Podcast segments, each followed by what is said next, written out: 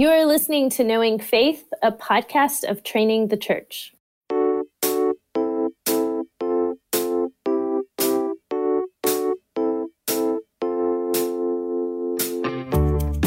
This is Kyle Worley, and I'm joined by my co hosts Jen Wilkin and JT English. And today we are joined by Tish Harrison Warren.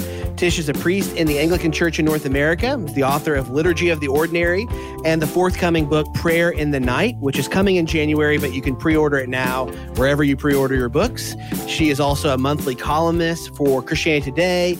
You can find her articles in the New York Times, Religious News Service, Comment Magazine, and many other places. Tish, thanks for jumping onto the show today. Yeah, thank you for having me. I didn't even ask you before we jump on. Do you prefer to be called Tish or Tish Harrison? Is this a two name situation? what what what is the proper reference here? So my first name is just Tish. Okay. And I was Tish Harrison, and then I got married, and my husband's last name is Warren, and so I just have all three. Perfect. That's mm-hmm. great. That's the same situation for my wife. I just wanted to make sure that for the whole show, I didn't call you Tish, and you're like, it's actually Tish Harrison at the very end. That would have been terribly disappointing, right? Yeah. No, your Tish is great. Yeah, we because just call like, we just call Kyle, hey you. Yeah. I, w- I, I was once on a phone call with somebody who was talking about JT, and they referred to him as Timothy the whole time. and at the and at the end of a very you long never said you never said anything. Well, he wasn't on the call. We were talking. We were. I was on a call with an, with this other guy, man. And he he kept calling. He's like, "Yeah, you know, uh, I know the podcast with uh, Timothy and Jen is going really well." I like called him Timothy many times, and at the end, I said, "I don't are we talking about the same podcast? Because the podcast that I'm on is with a guy named JP. But uh, anyway, so I just didn't want to create the so same funny. mistake here. I'm the Um, yeah, I have been in situations like small groups and stuff where people call me Trish. Yeah. I don't I don't correct them.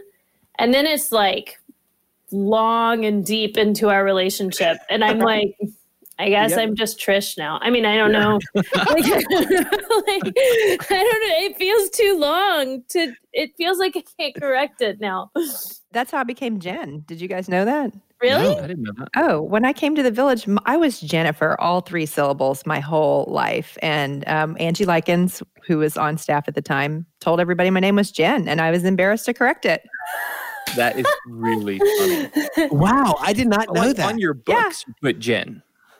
Yeah, because it got so confusing to go back to my actual name. Mm. And so, like, Jeff Wilkin had always called me Jen. He was the only one. And then when everybody else started calling me that, he's like, that's it. I'm not, I'm calling you Jennifer now. They took his name. So, I, one of my so favorite, Tish, you might not want to stall on that. You might want to Yeah, correct it, correct it right now. later.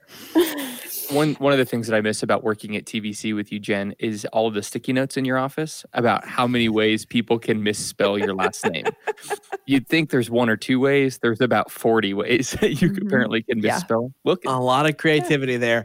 Um, but we do have three W last names on the call. I just want to note that W's like are we don't get a lot of attention, but with a Wilkin, a Warren, and a Worley, I'm just Mhm. saying we've outnumbered you three to one on this call, JT. yeah, but if you turn the E to the side, it's basically a W. Mm. Um, now we're there. I'm curious, Tish, what no one writes a book on this topic by accident. What was it that made you want to write this book?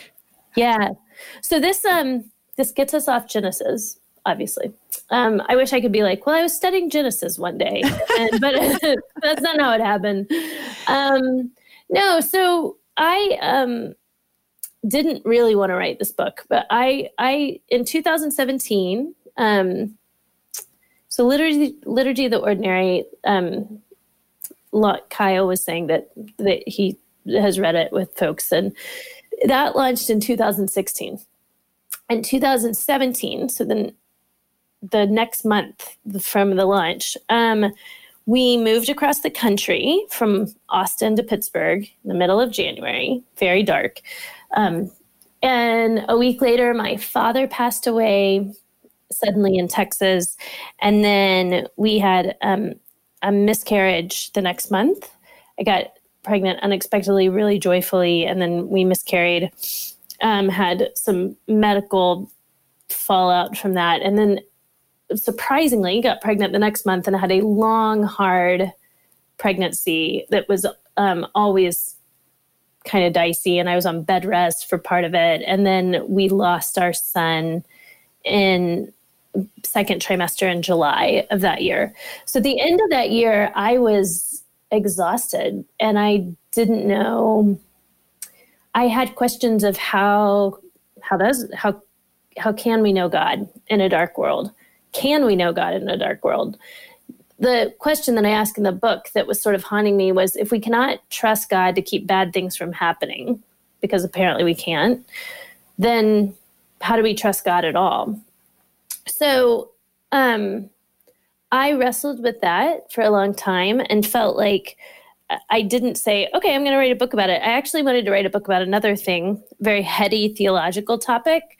Um, this was like in the next year, 2018, and and every time I sat down to write my heady book, it felt like um, I needed to write this book. I need to write a book mm-hmm. about um, dark God in the dark, and um, and I was like, oh, I don't want to. I just like I felt like I was just recovering, like I was just getting my breath back from all of that, and I was like, I don't want to have to go back and think about that and the heaviness of it and darkness. Like, can I write a book about like, you know, theology or i mean my book is about theology but a book that's a little it's a it's a little headier or even a little lighter right mm-hmm. like a mm-hmm. lighter topic but i it just at the end of the day this was the book that it, it at some point a book become like um you've had babies jen there's like a point in labor where like you're not in control anymore. Like mm-hmm. this this thing this baby is coming out and hold on.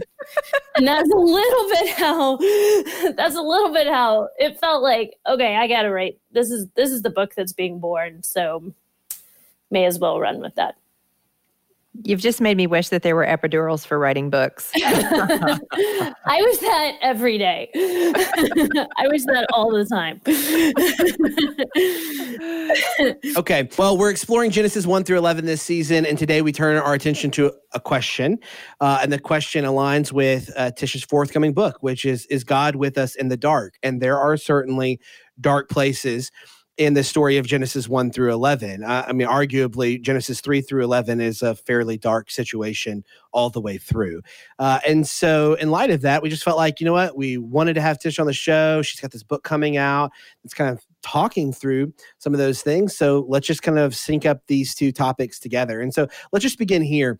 In Genesis 3, we find out that humanity rebels against God and in doing so, they find themselves experiencing separation from God. And this is the reality that subsequently all of humanity is born into. We inherit it. So, just at a high level, is it possible to find God in a dark world? Tish, if somebody in Pittsburgh, somebody comes to you at the park and you're talking to them and they ask you, can we even know God in a dark world? Is it possible to find God in a dark world? Where do you even start talking about that? And maybe how does Genesis line up with that? Yeah. So, um, the only the only way to the only place that we could possibly know God is in a dark world because that's the world we live in. So the question is, can we know God? Um, so we start with that, but um, I think uh, he, the question, sort of underneath the question, when people are asking that, is, um, could God be good given that the world is dark? Um, so if we can know God, which is one question that that's a big question to begin with, then um, how can we trust God or assume that He's good or assume He's not malicious? How can we know anything about God? Um, and so, I mean, one one way that people sort of try to divine who God is is to sort of um, look at the world and the circumstances of the world. And so if I win a million dollars, or it's usually something smaller, if I get a good parking spot, or if my um, friend who has cancer he is healed, um, then you know maybe that's evidence that God is good and that there's someone out there taking care of us.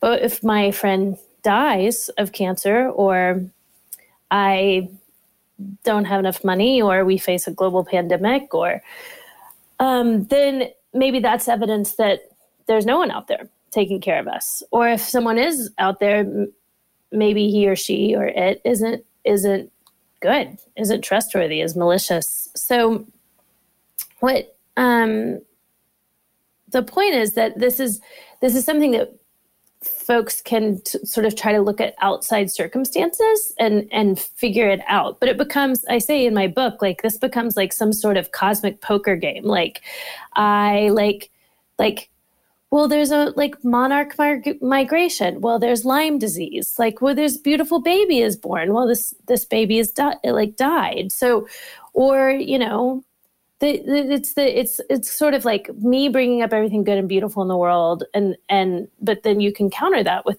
i mean there's no there's not uh there's just ample evidence of darkness in the world as well. So so what's the answer? I mean for for christians we would we're not given sort of a quote unquote reason for the darkness in the world. We're, i mean well we're talking about Genesis and we will get there. But I mean, there's not a distinct sort of like, here's a tidy explanation. What we're given is a story, right? Mm-hmm. We're given the story of Scripture. And the story explains how there could be a God in a dark world, how we might know God. Um, so I say in the book, like, we're not, Christianity never really gives like a, a pat answer for pain or darkness, but it gives us the story, the story that we were not made for a world like this. The reason that it feels wrong is because it is wrong. Like we were created for a different world.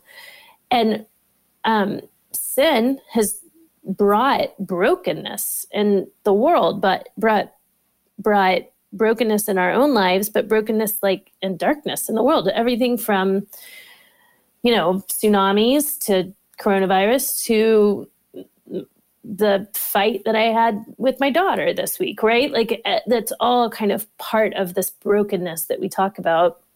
And then, of course, there's redemption through Jesus and restoration, that the world will not always be dark, right? That there will be things that right but it's only in the context of this story of the f- creation fall redemption consummation that that we can make sense or we uh, make sense isn't even the right word because it doesn't quite make sense but that we could it kind of endure this mystery and um, that we could know god in the dark right? So i don't i think um, the question underneath that is sort of how do we know god period, in any world? And second, given that there is darkness in the world, how would one ever trust that God, that there's anyone out there looking out for us? Um, and I, I think that can only be found the the answer Christianity gives is the story, the story of the fall, but ultimately the story of Jesus's redemption. Yeah. So you would say, I mean, we're it, it's interesting because I think this book is born out of your story, mm-hmm. right? And um and that's you know we talk all the time about he who tells the best story wins. And mm-hmm. um the bible tells the best story and it's telling a story about god in the darkness. And so i think it's completely appropriate that your story is what was the impetus for driving you to this story and then giving this story to others who are because none of us escapes you know these times in our in our life where um where we're we're brought into the darkness for for the purpose um, of seeing god more clearly yeah, that's right. And I I talk in the book. I mean, I see this as a as a pastor even that so I say early on in the book like when when everything falls apart, when mm-hmm. all of our questions and it's it's totally normal to have questions um, about God and who He is. That's what the, we bring these questions to the scriptures, and um, so when the questions are roaring and loud and doubts, I mean, I had a season of doubt was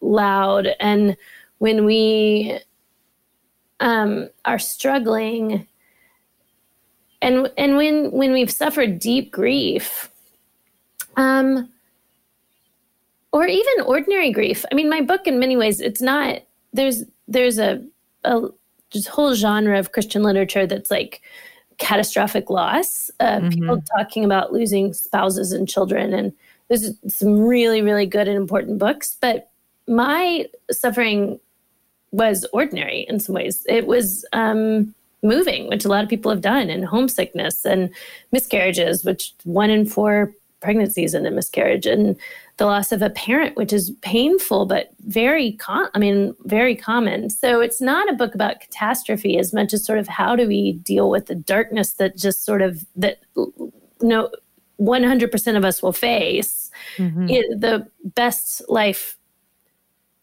you know, you can have a relatively good life and still um, regularly, daily encounter darkness and the fall. Like the fall, the fall doesn't just affect those in deep tragedy or those in deep poverty. Like the fall affects all of us. Um, not maybe not the same, but it affects all of us. So all that to say, sorry, is that I think um, one one thing I say in the book is that when we are facing the brokenness of the world, what um, is inescapable is doctrine.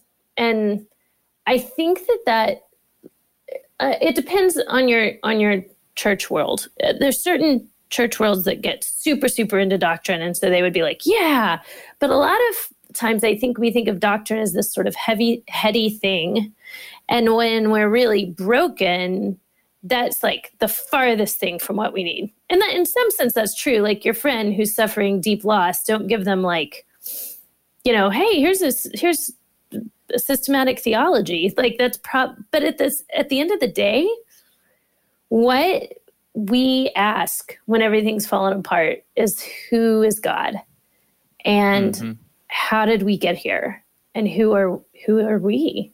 And those are all deeply like just they're questions underneath the questions right they that's the presuppositions of our life and so that all depends on that all depends on a story and um and so ultimately i mean nt wright calls the nicene creed a portable narrative like creeds doctrine those are stories they're derived from the story of scripture, right? They're quote unquote portable narratives. And so um, it's a way to take this big, big, big story and try and sort of like shrink it so we could make a sentence about it. Um, but I think at the end of the day, the answer, like the Christian answer to the darkness is a story but all of us whether you're a christian or an atheist at the when you are in a place of deep vulnerability, what you cling to is the stories you tell about right. who you are, about who God is. That's what shapes who you are in your in the darkest moments of our lives. Have you ever wondered what is God's heart towards you? In this noisy world, God's heart beats hard with love and mercy. But how can God share his heart with us when he doesn't have our attention? You're invited to spend 100 days discovering the beautiful, merciful heart of God with overflowing mercies, a new devotional by Craig Allen Cooper. The Lord is not ashamed of you or quick tempered toward your faults. Each one of your weaknesses, faults, frailties, and failures does more to arouse God's love than to stir up his anger. If you could fathom in some small way how warmly God truly feels about you, the faintest grasp of his immeasurable affection would reduce you to tearful wonder and heartfelt gratitude. As God's mercies are new every single morning, overflowing mercies will continue to be a constant well of refreshing comfort, encouragement, and strength. It's perfect for personal quiet times, family and dinner table devotions, and small groups. Let this devotional help you get intentional, stay connected to God, and continue loving others. Order your copy of Overflowing Mercies 100 Meditations on the Tender Heart of God today at moodypublishers.com or wherever great books are sold.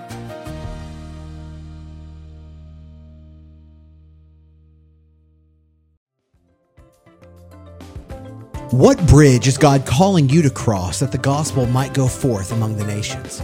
Women like Lilias Trotter, Harriet Newell, and Sarah Hall Boardman Judson have indeed crossed their own bridges to get to the lost.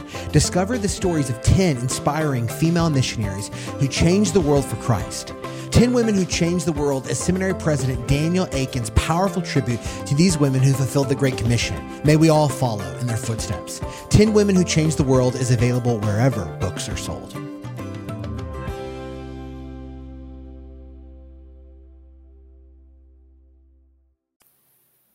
Yeah.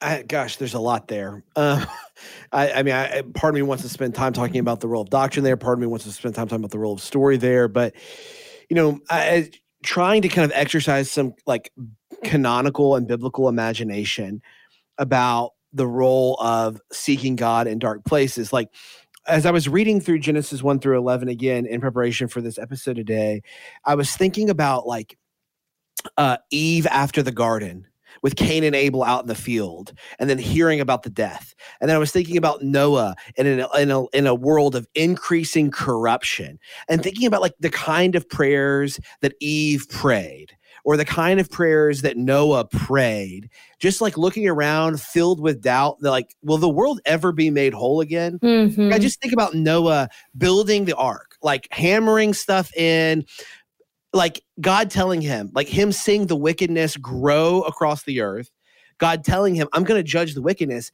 And Noah just building an ark and praying, probably just muttering breath prayers, probably sloppy with sweat, and just feeling like the kind of prayers Noah was praying in those moments, I would have to imagine were pretty like honest, searching prayers about God, is this really going to be it? Like, are all of my friends and neighbors going to be gone?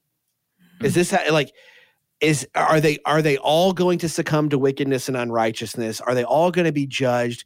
And so I guess like I think that experience of feeling doubt about the wholeness of the world or the prospect that the world could ever be, made whole again ah, that's a i think that's something that a lot of people feel so and i'm sure it's a part of how you felt when you were walking through some of those dark nights. I know it's a part of how i felt in dark nights of the soul. Jt i know that you've talked about this. You and i have talked about this uh, when we have both reckoned with the loss we've both experienced. I guess i'm just i guess the question is like how can you pray when you feel like i don't i'm not even sure that the world is going to be made whole again. Yeah. like i'm not even sure that i i'm not even sure that i trust that it's going to be made whole again because my present circumstances the past history of the world and the future prospects hmm look bleak Yeah. Well, those are great. That's a really good question. And just like you said, I feel like there's a lot that I could talk about there. So I'm going to pick two of the things. Maybe I should only pick one, but I'm picking two. So the first, I think you're right. In naming that, like when you read, okay, so I'm going to tell a story actually from yesterday um, that's kind of funny, but it's illustrative of what you're saying. So I walked downstairs and my seven year old who's just rainbows and unicorns and light like like she just wants the world to be a happy place right? She goes mom we read the scariest story ever today and at the end and she whispers someone dies. And my 10 year old goes uh flannery that's her name my seven year old's name uh flannery it's called the bible. And she she wasn't talking about Jesus here. They read apparently the story of Absalom, Mm. um, which whoa, right? Like Mhm. so, but so much when you read through Genesis, you're like, man, it's a violent, violent world. And I Mhm. think that we, I think that that we can have sort of privilege as kind of middle class Americans to be shielded from that. Mhm. But the reality is, the world is a profoundly um, violent and wicked, broken place, and um, and the scriptures aren't shielded from that. Like the scriptures are much more real about the brokenness in the world, the darkness, often than the church has been. Right? Like the church can sort of be uncomfortable with um, that and try to make things seem, you know, if you follow God, like things will work out well for you. Or we can even, I mean, we even if we don't say those things, even if we don't have like an overtly prosperity gospel idea, it, we can say, you know, God was in it. And we almost always mean because it worked out well or because it was good, right? And not or we, or we learned some sort of moral lesson through it yeah. Yeah. But, you know, nobody nobody says God was in it. I mean, in in the when you look at like horrific violence, right? And I I'm not saying God causes horrific violence. What I'm saying is that we in the church can can take God's presence to we want to um, clean it up. We want to we want to sort of rescue God from the difficulty of this this thorny question of how like how can things be like they are? And so we can sometimes make things we kind of make it a little more shiny than it actually is. But the scripture is so honest about violence and darkness. And my book's not about violence per se but about just wickedness and darkness in the world. Enough so that when a seven year old reads it they're like whoa when they read the actual scripture and not not a sanitized version they're like man this is messed up right? And um so i feel like you're getting at that and so um i think first of all i mean what i talk about in my book my book is framed around a prayer in compline um, which is a nighttime prayers that anglicans pray and and part of the reason it's framed around that is because I kind of, at the end of this time, had a lot of night anxiety. Like during the day, I was pretty okay. But then at night, when things would get quiet, I would sort of be alone with my questions, alone with my thoughts. And um, I struggled a lot at night um, and didn't really know how to pray. So what sort of kept me in the faith at that time i felt like i couldn't pray. I didn't have the words. I didn't know what to say. Um, i was frustrated and i felt like i was asking questions that um, there weren't answers for. And so what sort of kept me in the way of jesus at that time was compline was like taking it was like these prayers are things i don't have to drum up like i don't have to get to an emotional place of like enough belief, right? I can like receive these prayers and pray these um, as an act of trust in a God I wasn't sure I trusted, right? So, um, so I frame the whole book about one specific prayer in Compline, but it's it's talking about weeping and walking. Weep, and this the the subtitle is the, of the book is for those who work or watch or weep. Um, and that's from the prayer. And so I think, um, but those three words have really formed my imagination around how do we keep walking in this world of darkness? How do you pray when you can't pray? Um, so some of it i think is receiving practices and prayers from the church that you don't have to come up with this on your own. Um, thankfully we're not in the same place that noah was right? Like we have we have we have revelation we have the end of the story in the way he didn't but um but we receive these practices from the church that have kept christians in the way of jesus through a war and plague and darkness and loss of family members and um, so some of it is just taking up this craft of faith, like continuing to walk, like I continuing to walk in this way of faith, but also because the point is not just like keep doing it in a stoic way. The point is entering the story that we're talking about, getting the story into us that um and but that how's that done? Well, it's not just it's not done through primarily, I would say, like our cognition it's done through entering practices of the faith that shape our imagination with the story of scripture, right? And so, um, so how do we walk through this dark? How do we pray when we can't pray? We weep. We actually honestly confront the darkness. We don't try to minimize it or explain it. We actually can lament and the scripture gives us a lot of ways to lament, right? So we lament, we weep, we watch, like we look for the work of God. And this means looking for it like in the scriptures through the life of Jesus and but also through the ongoing work of the Holy Spirit. I mean, you, like Noah, Eve, in the midst of all this brokenness, they knew there was a God. And so they mm. were, their eyes were open for what is God, where is God working? Like, what is God doing? And, um, how, like, where is the light in the darkness here? And so I think we watch for that and watch for the ways. I mean, the amazing thing about Genesis 3 and onward is not just that we seek God in the dark, but that God seeks us in the dark, that mm-hmm. God comes after us over and over. When when we run away, God just keeps coming after us. And so watching for the way that God is coming after you, watching for the way that God is out to get you in the best, most loving that that can be understood. And then we work like we we work towards the redemption that is promised to us in scripture. We we we join God in his work is the best way to understand that. God is the one redeeming the world and we join God in that. Um, so there is a sense of it's not just sort of a passive living through the darkness until we die and thank God that we, you know, are done with this world. There is a sense that like he- heaven's breaking in and we get to be part of that. We get to be part of the work God is doing. So those are some ways, but I would say all of that is through living in the story, but we don't but we do that through taking up the practices of the church. One of the things I was literally talking to my wife about this last night as we've been walking through what has felt like a prolonged season of suffering in whether it's us ourselves or close family members or close friends.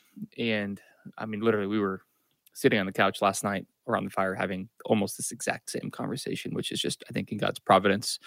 I get to have it again today. Um, that the story of Scripture is really about, and, I'm not sure this is the right way to say it, but it's a, it helps us with a healthy resetting of expectations. If that makes sense, like it it it tells us the true story of the world and so many of us want to live in false stories like progressivism or perfectionism or rational whatever we could go through a long list of you know indefinite stories but these stories create false expectations for us of, of what we're going to live in our lives or what our kids are going to live or what our friends are going to live and as ministers of the gospel we have the opportunity through the story of scripture to reset people's expectations that there are times where the the utter violence and brokenness and fractured nature of our world comes crashing down on our lives and we aren't expecting it and it it feels like a foreign invasion and uh man we should celebrate when when life is good and when god is blessing us and when we're flourishing but at the same time the story of scripture has story after story after story of of of the brokenness of the world crashing in on people's lives uh, and darkness just kind of cascading down on our stories.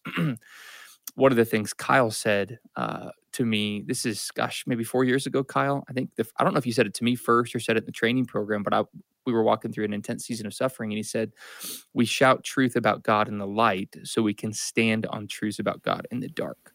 Mm-hmm. And I mm-hmm. think that's a lot of what you're talking about here, Tish. Whether it is doctrine and theology or it's the formative practices that the story cultivates for us, we we participate in the true story of the world by by doing that always, not just when it's dark, so that when it is dark, and it will be dark for all of us, we're able to stand on the nature and character of who God is and the story of what He's doing in the world through Christ. Mm-hmm.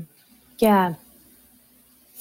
Yeah, I think I don't know. I don't have a ton to add to that. I would say, I, amen. First of all, amen. And I think second, um, about living in other stories. I mean, we were so we're so so shaped. All of us in America, I think, are really shaped by consumerism of of if you we can you can make your life right, like this mm-hmm. product or this mm-hmm. invention or this technology or this political candidate, like will set will bring the king like this this will make it so and i think i mentioned at the end of the book i had a, a good friend all of us i don't know if i should i'll just tell you who he is. I don't i guess that's okay. It, but it was it's andy crouch. I don't quote him in the book. I just say like a leader that studies the church closely.